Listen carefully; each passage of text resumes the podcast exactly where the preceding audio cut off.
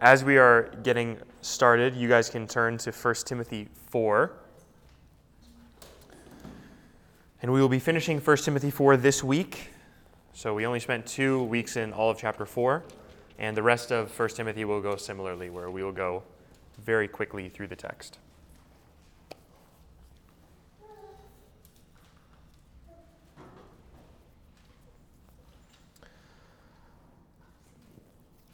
So you, once you turn to 1 Timothy chapter 4, we'll be looking beginning in verse 11, just from there through to the end of the chapter. And I will begin reading from there. Command and teach these things. Don't let anyone look down on you because you are young, but set an example for the believers in speech, in conduct, in love, in faith, and in purity. Until I come, devote yourself to the public reading of Scripture, to preaching, and to teaching. Do not neglect your gift, which was given to you through prophecy when the body of elders laid their hands on you. Be diligent in these matters. Give yourself wholly to them, so that everyone may see your progress. Watch your life and doctrine closely. Preserve in them, because if you do, you will save both yourself and your hearers. This week, uh, we will be unpacking uh, the end here of uh, chapter 4 of 1 Timothy. And in order to do that, we need to understand how it's connected to the opening part of 1 Timothy chapter 4. Uh, but before we draw that connection and uh, kind of get a main idea going, uh, we need to consider the audience that Paul is writing to, and I've brought this up a couple times in 1 Timothy, the audience that Paul is writing to, remember, is Timothy, the young pastor. So Timothy is not you or me. And so all of the application of this text, all the application of chapter 4, we are, in some sense, slightly removed from it. Just like when we were in chapter 2 and we were learning about head coverings and all, the, or sorry, not head coverings, we were learning about adornment of jewelry and, and how women ought to dress modestly. We don't, we don't do a copy and paste on that application because we're removed from that context and we're removed from being the recipients of this letter. And so when you, when you hear these, uh, these words from Paul, it, it really has, it comes out that it's a really narrow application. Where he's telling Timothy uh, to devote himself to the public reading of Scripture, well, that's something that's Timothy is commanded to do. And so, unless you are Timothy himself or uh, serving in the same function in the church as Timothy is serving, these words might seem to be non applicable. So, the goal tonight is twofold one, to understand what he's getting at to Timothy, and two, to understand how, even if you're not Timothy or serving in a pastoral office, these words can, in any way, shape, or form, benefit you as a reader of the letter of 1 Timothy. So, let's pick up the argument of Paul uh, in chapter 4. And remember, he has warned Timothy now uh, earlier in, really beginning in chapter 1, about the false teachers in the context of 1 Timothy. These false teachers are marked by an obsession with things that don't really matter, uh, obsessing over all kinds of stuff, but none of it being edifying to the church. And Paul then will turn and tell Timothy, focus instead on true teaching and godliness, right? Those are the two things. And then in chapter 4, he kind of rehashes that argument particularly if you uh, look at verse 1. Uh, he says that in later times there will some who will depart from the faith by devoting themselves to these deceitful spirits and to the teachings of demons. So, this looming threat that is alluded to in chapter 1 is re, uh, re brought up in chapter 4. And then the antidote to that threat is seen in verse 6, uh, which is that Timothy is supposed to put these things before the brothers, that there's false teachers out there. And in doing so, he's a good servant of Jesus Christ. And then he is going to exhort him further, verse 7 Don't have anything to do with irreverent or silly myths. Rather, train yourself for godliness. So the antidote to the false teaching is Timothy's own personal discipline. And that discipline in Timothy's life is ultimately going to lead to him being able to pass on the faith to others. And so this is, this is the argument of chapter 4 so far. And so, and last week when we talked about this, we said uh, that endurance in the Christian life is something you pursue. So, as Christians, we pursue enduring faithfully to the end. Uh, we don't just expect for it to happen, Uh, we trust God that it will happen, yes, but we also discipline ourselves so that we don't find ourselves wanting, uh, you know, some point in the Christian life, we walk away from the faith or abandon truth because we simply lacked discipline and resolve to persevere. And now the command or the argument in verse 11 is going to turn into a slight nuance, and the application becomes even more narrowly focused on Timothy, because in verse, uh, verse 11 and following, you can hear how it seems as though only Timothy could obey these words. So when he says command and teach these things, these things are the things Paul has previously described, you know, rebuking the false teachers, promoting sound doctrine. And now in verse 12, it's hard to think of a more specific application than that. Don't let anyone look down on you because you are young, but rather set an example for the believers in your speech, in conduct, in love, in faith, and in purity. So Timothy is young by the standards of the Ephesian church, it's hard to know exactly how old he is, but he's probably some, something in his 30s. So he, and he, that would be a fairly young person to serve as an elder in the early church. Um, in fact, it's still considered fairly young today. You don't see many senior pastors who are in their 30s, you know, 40s, 50s, 60s. Uh, think about like John Piper and John MacArthur and guys like that. They were serving as ministers for a while, but really when they were looked up to by other ministers and seen as mature and good examples of the faith, they were into their 50s and 60s by that time. And so Timothy's youth is, in some sense, a threat to his ability to set a good example um, because, him being a young man, he's going to have certain tendencies. And so Paul is basically saying, hey, don't let your youth show. Don't let the fact that you are young be a hindrance. And often this verse is taken to mean hey, you can tell other people they can't look down on you because you're young. But that's not at all what the verse means. The verse is to Timothy, and Paul's telling Timothy, hey, you should not let your youth be a stumbling block for others. Meaning, just because you're young, don't act like you're young. Just because you're young, don't let other people have a hold on you in that, where they can look at your behavior and say, oh, he's just a young guy who's doing this kind of stuff. That Timothy's youth should be something that is not, not a factor for his pastoral ministry. And that's because one of the dangers of youth is all of the things Paul has talked about, but particularly as it applies to men being quarrelsome, uh, being divisive, uh, asserting your right to, the div- to uh, dividing the body. Uh, instead, what are men to do? In 1 Timothy chapter 2, men are to be lifting up holy hands, not quarrelsome. And so here, th- that's a sign of a mature man, right? Someone who's not dividing the church. And so Paul is telling Timothy that same kind of thing here. Timothy, make sure that your youth is, maybe even if it's true about you, is not something that people feel or observe or experience, and, and they don't know you for being the young guy on the block. um, so, uh, Timothy's supposed to not let his youth be a stumbling block. And he goes further than that and he says, Rather, you are to be an example to your congregation. Now, in 1 Timothy 3, we talked extensively about the qualifications for eldership. And among those qualifications are all these mature character traits that we looked at. And so, if Timothy is to serve as a pastor and elder in the church, he's supposed to be an example for the church. And we talked about how elders, in some sense, guide the direction of the church. They, in some sense, can be the, the limiting factor for the health of a church. Because if you put someone as a leader in a church, uh, you're saying this is someone who's a model to follow. This is someone who's a, a good example of what faithfulness looks like. And so, if Timothy's going to be in that position, his job is to set an example for other believers. Not just in how he exegetes the text of Scripture, we'll get there, but also in how he talks. Meaning, uh, in casual conversation, in, in serious conversation, he is a model of right Christian speech. He should, be a con- he should be a model in his own personal conduct. How he conducts his business, his affairs, his, his life, that should be a model to Christians. How he loves, that should be a model for other Christians to be able to follow and not think of him as an immature man in how he loves. As he pursues the faith, and it's unclear whether it's his trustworthiness or his own personal faith, the word can be translated either way. But in either case, uh, it's either he's supposed to be a model of trustworthiness or he's supposed to be a model of what it looks like to have faith.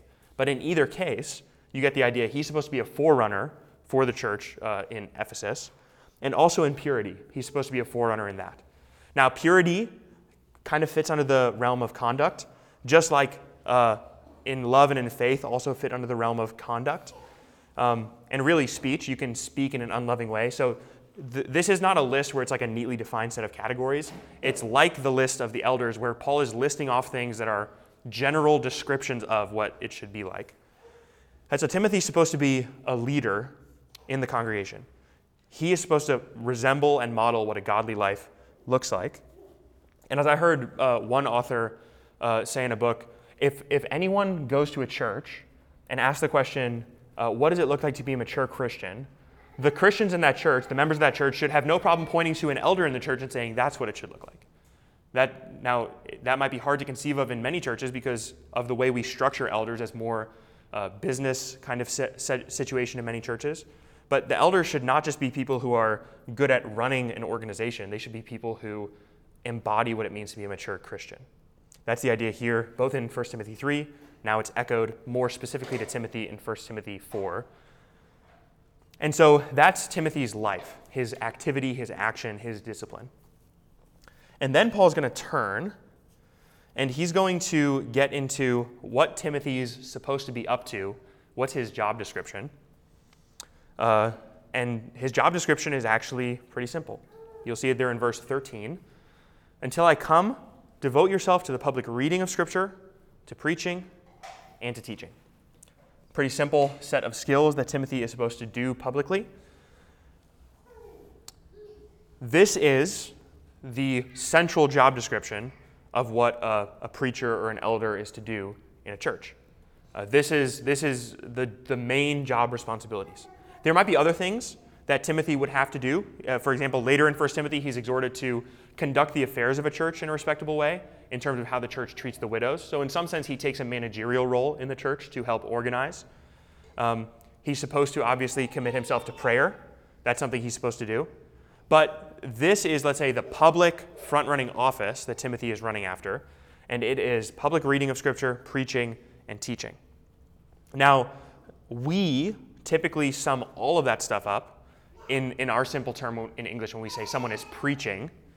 All of that, what we say in modern, modern terms is preaching, is encompassed in verse 13 and just kind of spelled out more narrowly. So, where you see just the word uh, public reading, preaching, and teaching, depending on what translation you're looking at, um, preaching is, is, in this case, one aspect of what the, the act of preaching is.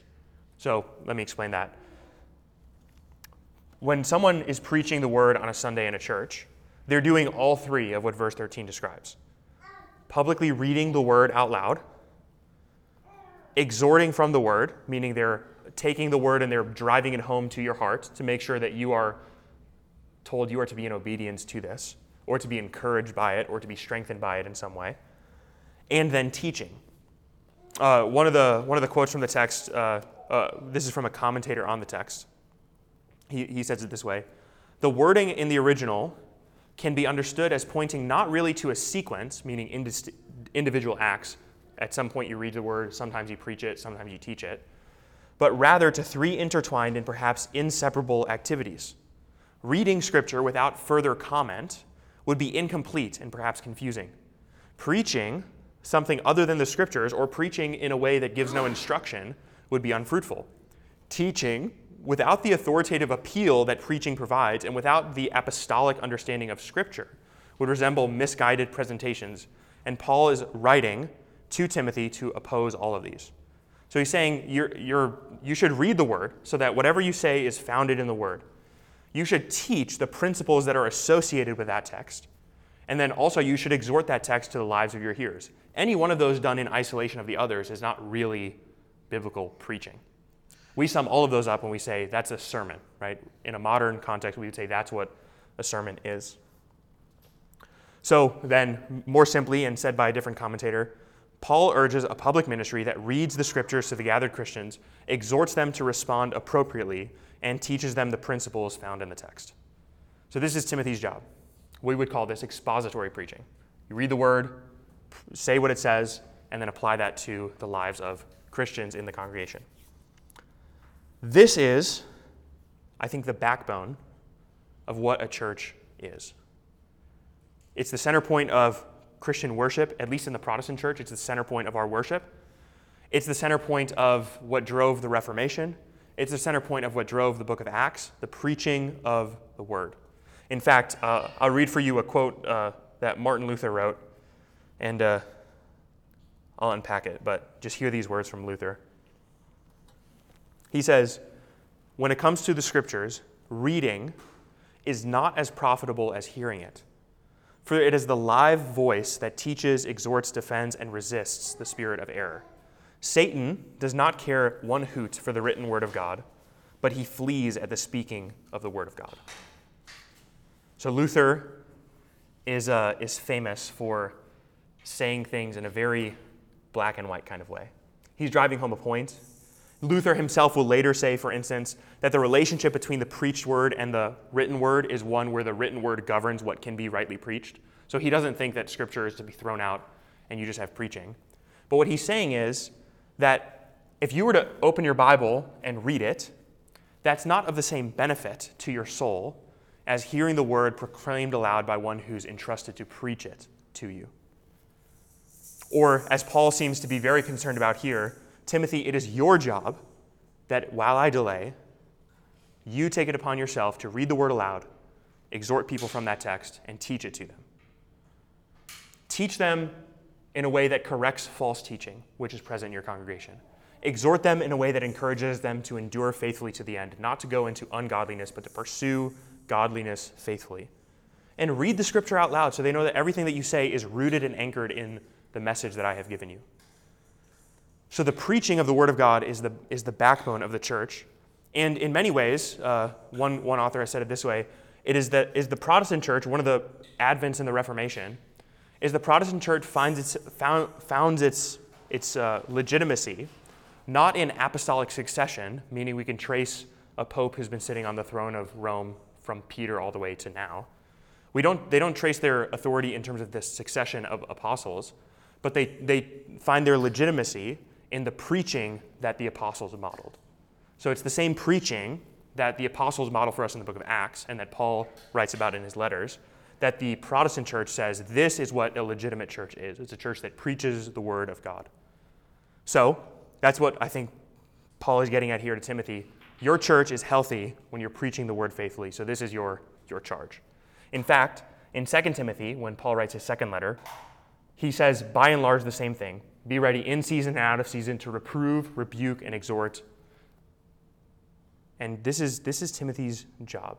His job is to reprove, rebuke, exhort, to teach from the scripture, to read it aloud, and to apply that to his audience. Now, you might be thinking, why is it that preaching is so important? Why can't the, the word being read in a private Bible study not be of the same kind of benefit? And verse 14 explains why verse 13 matters. Timothy has been gifted for this. He says, Do not neglect your gift which was given to you through the prophecy and the body of elders when they laid their hands on you. So, this is not Timothy doing something because it's part of his job description. Yes, it's part of his job description. But this is Timothy doing something because the Holy Spirit of God has given him the gift to do this. When God establishes his church, he ministers to his church through his written word, but also through his Holy Spirit. Now, in a very practical way, the Holy Spirit gives gifts to the church. And there's lists of what those gifts are. We tend to focus on ones about, you know, whether they're for today, not for today, the sensational ones. Preaching is a gift given by the Holy Spirit. The pastor of a church should be one who has been gifted by the Holy Spirit to do that work. The way some will say it is a seminary can give you a degree, but only God can make you a pastor. The Holy Spirit is the one who has given the gift to Timothy. So that's why Timothy is responsible for it. In the same way that if someone has given, if the Holy Spirit has given you, Christian, the gift for hospitality, uh, your responsibility for the life and benefit of the church is to exercise that gift faithfully. If the Holy Spirit has given you gifts of mercy, your job for the life of the church is to exercise that gift diligently and faithfully. Because this is how the Holy Spirit loves the church by pouring out and equipping the saints to do work among one another. So that preaching is not so much someone who's gifted to speak out loud. It might be a natural gifting, but way more than that, it's a spiritual gifting for the nourishment of the body. And you might know what that is like to be nurtured and, and to benefit from the preaching of God's word. I certainly know what it's like when I was at uh, Exit Church in college to sit under the preaching of Forest Ministry and just week after week to be uh, renewed and strengthened and encouraged to feel just alive with the Word of God. And yes, I get benefit from sitting down and reading the Word myself, but if given a choice between, you know, on a Sunday reading the Word for an hour or sitting under Forest preaching, I would have probably chosen sitting under Forest preaching because the Holy Spirit accompanies that in a way to move through the preacher in a way that edifies the Christian. So, why verse 13 is so important is because the Holy Spirit is active in the preaching of the word. Now, some things that are worth applying from this uh, preaching is, is something that's an in person experience between the preacher and the congregation. We have an amazing gift of podcasts, recordings, even like YouTube videos where you can see sermons recorded and preached. And those are of benefit in the same way that you know, you can take your favorite song that your favorite artist has recorded on Spotify and you can play it and listen to it in the car. So that's of benefit. You get some benefit of that song. But the, the gap between that song played in your car on Spotify and being there in person live while it's played live in front of you by the author of the song, that's a world of difference. Right? People will pay hundreds of dollars to go be in person to experience it live.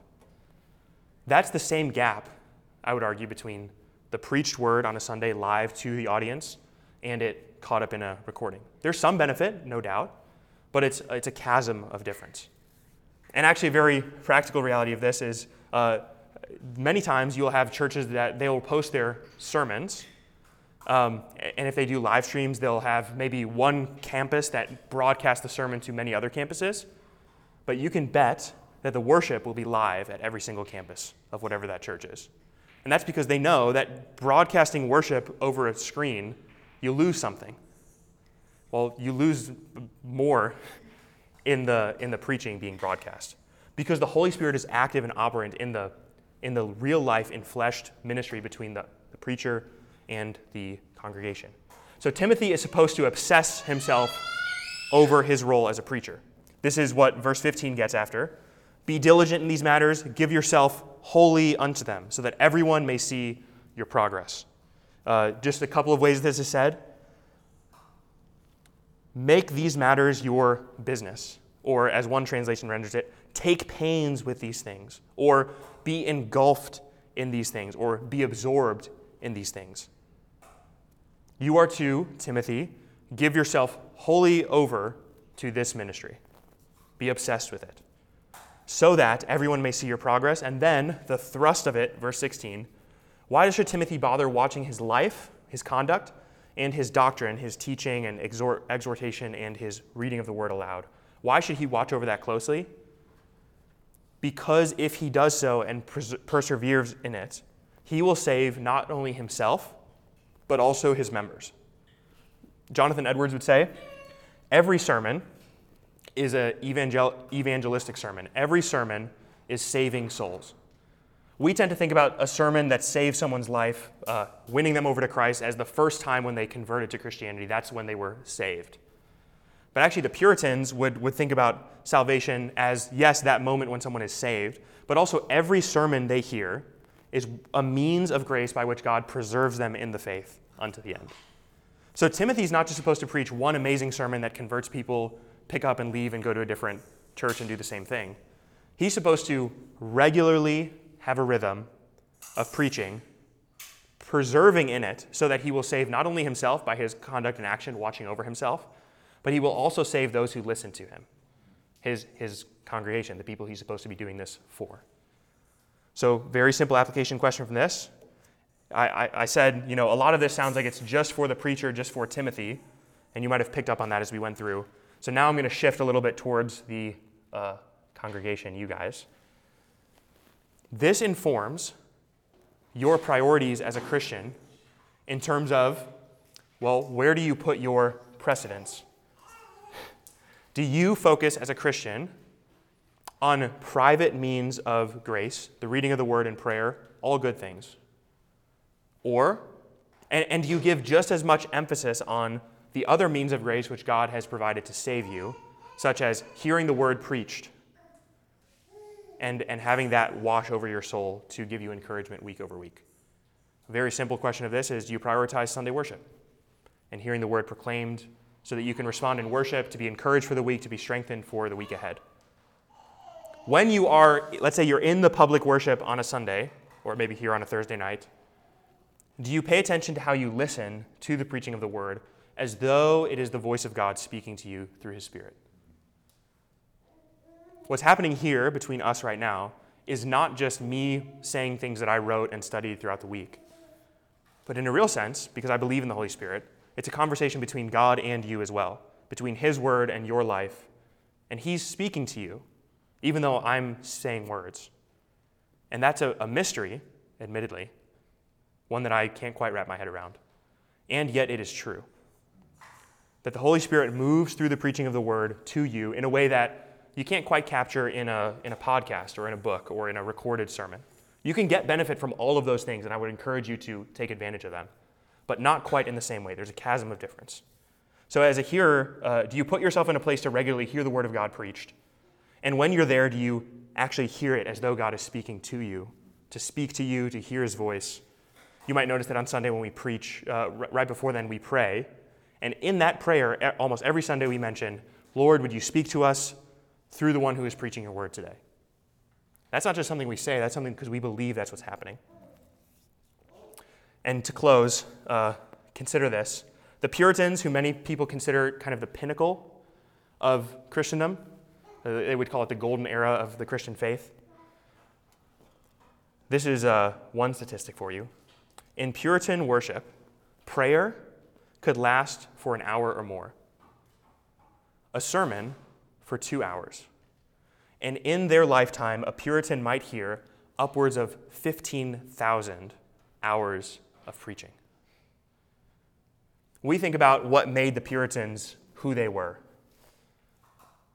Yes, strict adherence to the spiritual disciplines. Yes, they were saturated with the word in their private reading. But one of the huge contributing factors that made the Puritans who they were was that they sat under the preaching of God's word on a regular basis. Think about that 15,000 hours of preaching. And that's what made them who they were, at least contributed to it. So I would posit uh, that w- what we don't need more of in Christianity today is revival worship services. Those are great. But if you want to have a reformation, if you want to have people changed and people come to Christ and know Him and love Him, the regular meat and potatoes of it is the preaching of the Word of God and sitting under that preaching, hearing it, considering it, applying it, and then turning around and doing it again and again and again, so that you might be washed over with the Word of God. Let me pray, and then we can get to discussion. Father, we thank you for your Word, which we confess is living and active and operant in the reading of your Word, the teaching of it, and the exhortation of it. Lord, I pray for my own heart that you would be pleased to teach me from your word. Pray for the hearts of each and every person in the congregation now that you would be pleased to minister the word to their hearts. And Lord, we trust, because you say so in your word, that this is how you preserve your people, ultimately for salvation, which is the hope and the blessed assurance that we have in Christ. Pray this all in your holy name. Amen.